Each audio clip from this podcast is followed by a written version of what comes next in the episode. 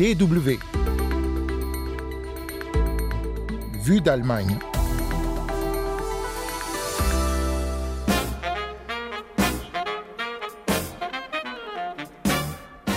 Cette semaine, on remonte de nouveau le temps dans Vue d'Allemagne. En 1933, le Volksempfänger fait entrer la radio dans la plupart des foyers allemands et avec elle la propagande nazie. Dans la deuxième partie de ce magazine, coup de projecteur sur une rentrée qui s'annonce difficile pour les étudiants en Allemagne. Entre le coût du logement et la hausse des prix, il en faut des moyens pour suivre ses études. C'est Anne Le au micro, Willkommen et bienvenue.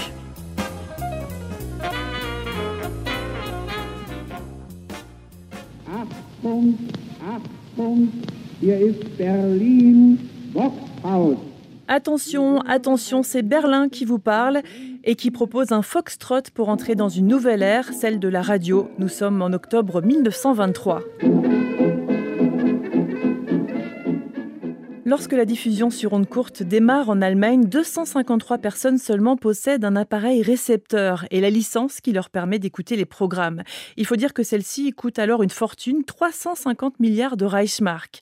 Dix ans plus tard, en 1933, la radio est déjà le média par excellence. Et même si les postes récepteurs sont encore très chers, plus d'un mois de salaire pour l'allemand moyen, environ 4 millions de foyers peuvent suivre les commentaires enthousiastes qui accompagnent l'arrivée triomphale du nouveau chancelier Hitler à Berlin le 30 janvier 1933. Une image merveilleuse. Ses bras tendus, ses cris de Heil.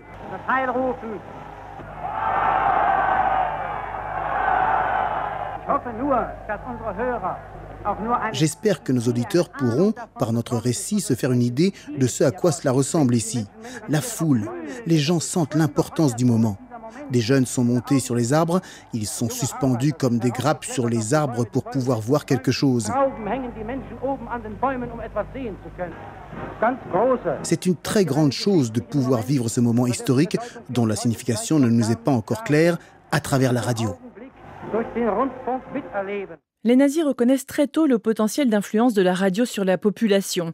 Quelques semaines seulement après la prise de pouvoir d'Hitler, le ministre de la propagande, Joseph Goebbels, oblige les entreprises Telefunken, Leveux et Blaupunkt à produire sans tenir compte des coûts de fabrication un appareil unique et bon marché. C'est le Volksempfänger, en français le récepteur du peuple. Le premier modèle est baptisé VE31, VE pour Volksempfänger, et 31 comme 30 janvier, la date de l'arrivée d'Hitler au pouvoir. Il coûte 76 Reichsmark, l'équivalent d'environ 400 euros aujourd'hui. L'appareil est présenté au public le 18 août 1933 à la Grande Foire radiophonique à Berlin. Le succès est fulgurant, 100 000 exemplaires vendus en quelques jours. Trois ans plus tard, en 1937, le président de la Chambre de radiodiffusion, Hans Kriegler, dresse un premier bilan. Le Volksempfänger a été le moteur de l'augmentation fantastique de la courbe d'audience au cours des quatre premières années du travail radiophonique national socialiste. L'arrivée sur le marché en 1938 du petit récepteur allemand DKE38, surnommé la gueule de Goebbels dans le langage populaire, fait encore grimper le nombre d'abonnés qui atteint 16 millions en 1943. Avec autant de foyers qui payent la redevance, les caisses du ministère de la propagande de Joseph Goebbels sont bien remplies. Évidemment, l'influence sur la population ne peut fonctionner que si le régime nazi prend le contrôle des programmes. Les stations de radio, d'abord indépendantes, sont regroupées sous l'égide de la Reichsrundfunkgesellschaft. Tous les directeurs, sauf un, sont remplacés par des fidèles du régime. Joseph Goebbels ne laisse aucun doute sur ses intentions. Nous ne nous en cachons absolument pas. La radio nous appartient à nous et à personne d'autre. Nous allons mettre la radio au service de notre idée et aucune autre idée ne s'exprimera ici.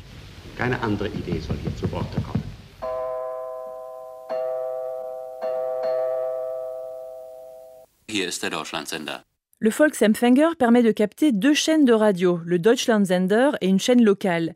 Les émissions commencent par Heil Hitler. Sur les magasins, des affiches publicitaires affirment que toute l'Allemagne écoute le Führer avec le Volksempfänger. On peut d'ailleurs entendre très régulièrement Adolf Hitler, dont tous les discours sont retransmis en intégralité. Comme en septembre 1939, lorsqu'il annonce l'invasion de la Pologne en réponse à une soi-disant attaque sur le sol allemand. La Pologne a tiré cette nuit pour la première fois sur notre territoire avec des soldats réguliers. Depuis 5h45, nous ripostons.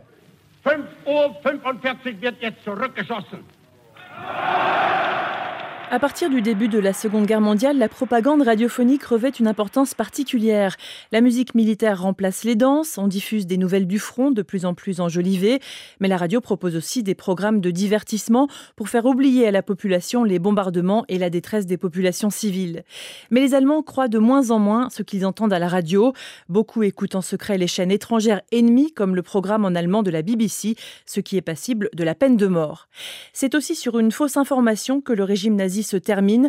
Le 1er mai 1945, la radio annonce qu'Hitler est tombé au combat après s'être battu jusqu'au dernier souffle contre les bolcheviks. En vérité, le dictateur s'est suicidé dans son bunker berlinois.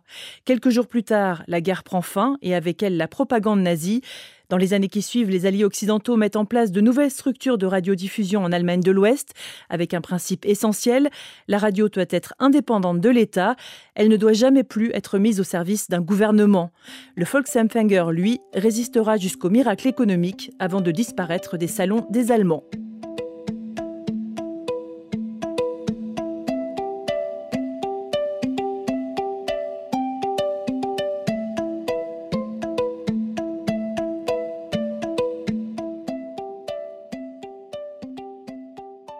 Vue d'Allemagne, deuxième partie. Les écoliers sont de retour sur les bancs de l'école dans plusieurs régions d'Allemagne, mais pour les étudiants, les vacances continuent.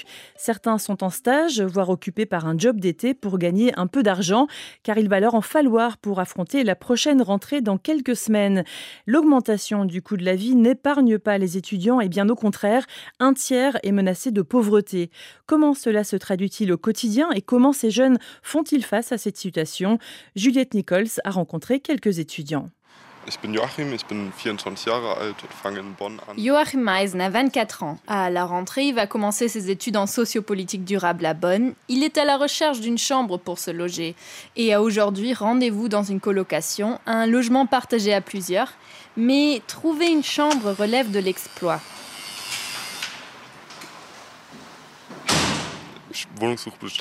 La recherche d'un logement est difficile. J'ai dû envoyer 30 à 40 demandes et j'ai reçu 5 réponses. Cette colocation m'a répondu et m'a invité pour visiter la chambre. Une offre largement inférieure à la demande. Cela favorise la hausse des prix. Le coût du logement pour les étudiants a explosé ces dernières années. En moyenne, une chambre en colocation dans une ville universitaire allemande coûte 450 euros contre 380 euros il y a trois ans. Bonn compte parmi les plus chers. Joachim ne s'attend pas à un miracle. Mon budget est de 500 euros. La colocation que je suis en train de visiter est presque 100 euros au-dessus. C'est déjà difficile de trouver un appartement dans cette tranche de prix. Quelque part, on est aussi obligé de faire des compromis si on a besoin d'un appartement. Non seulement le loyer est cher, mais les étudiants à la recherche d'une chambre doivent souvent passer par un casting. Ceux qui habitent déjà le logement décident s'ils acceptent le candidat ou la candidate si le courant passe bien. Le logement n'est pas le seul problème pour les étudiants. À une centaine de kilomètres plus au nord, à Bochum, nous rencontrons Meret Yatzambek, étudiante en sciences du sport. Assise à l'entrée de la bibliothèque de l'université, la jeune femme de 25 ans profite de sa pause du midi pour lister les augmentations récentes. Pour un plein d'essence, elle paye 70 euros au lieu de 50 euros il y a quelques mois encore. Son loyer coûte également 40 euros de plus par mois en raison d'une augmentation du prix du gaz et elle doit aussi se nourrir. Si je remplis un sac de courses, ça dépend de ce que tu achètes. Mais c'est vrai qu'en ce moment, je dépense plutôt 30 à 40 euros, alors qu'avant, c'était entre 15 et 20 euros. C'est là où on remarque l'augmentation. Donc je dois dire que ces derniers temps, je remarque déjà qu'à la fin du mois, mon compte est proche de zéro, parfois même juste en dessous. La plupart des étudiants dépendent du financement de leurs parents, mais si ces derniers ont des revenus trop faibles, l'État peut apporter son soutien. Les jeunes reçoivent le BAföG, c'est l'équivalent d'une bourse d'études. Des aides qui peuvent aller jusqu'à 934 euros par mois, mais les conditions pour l'obtenir sont strictes. Et la moitié de l'argent reçu doit être remboursé après les études. Cette année, le montant du BAföG a un peu augmenté, mais il peine à suivre le rythme de l'inflation. Et les mesures de soutien, comme le versement unique de 200 euros aux étudiants, n'ont pas vraiment changé la donne pour des étudiants comme Meret. 200 euros, c'est bien, mais l'argent est dépensé très vite avec la hausse des prix et ça n'a pas fait beaucoup de différence. Matthias Anbuhl, lui, est du même avis. Pour le président de l'association des étudiants allemands, il faut que l'État soutienne beaucoup plus les étudiants, une nécessité sociale, mais aussi dans l'intérêt de l'économie allemande. Nous avons besoin de plus de personnel hautement qualifié parce que l'Allemagne est en manque de main-d'œuvre. Je dis que les étudiants actuels sont les futurs ingénieurs, informaticiens, médecins, enseignants, et nous en avons besoin d'urgence. C'est pourquoi la société allemande ne peut pas se permettre d'avoir des étudiants qui sont obligés d'arrêter leurs études par manque d'argent. Une menace qui plane aussi sur les étudiants étrangers, dont l'Allemagne a pourtant besoin pour combler son manque de main-d'œuvre. Malgré l'augmentation du coût de la vie, beaucoup d'entre eux ne touchent aucune aide. Ceux qui viennent de pays hors Union européenne doivent d'ailleurs fournir un justificatif de revenus mensuels pour poursuivre leurs études en Allemagne. Guten Morgen. Gut, comment ça va? Ça va. C'est le cas de Hatim El Wahabi, qui étudie depuis trois ans l'ingénierie mécanique à l'université de Bochum. Nous le rencontrons sur le chemin de la bibliothèque.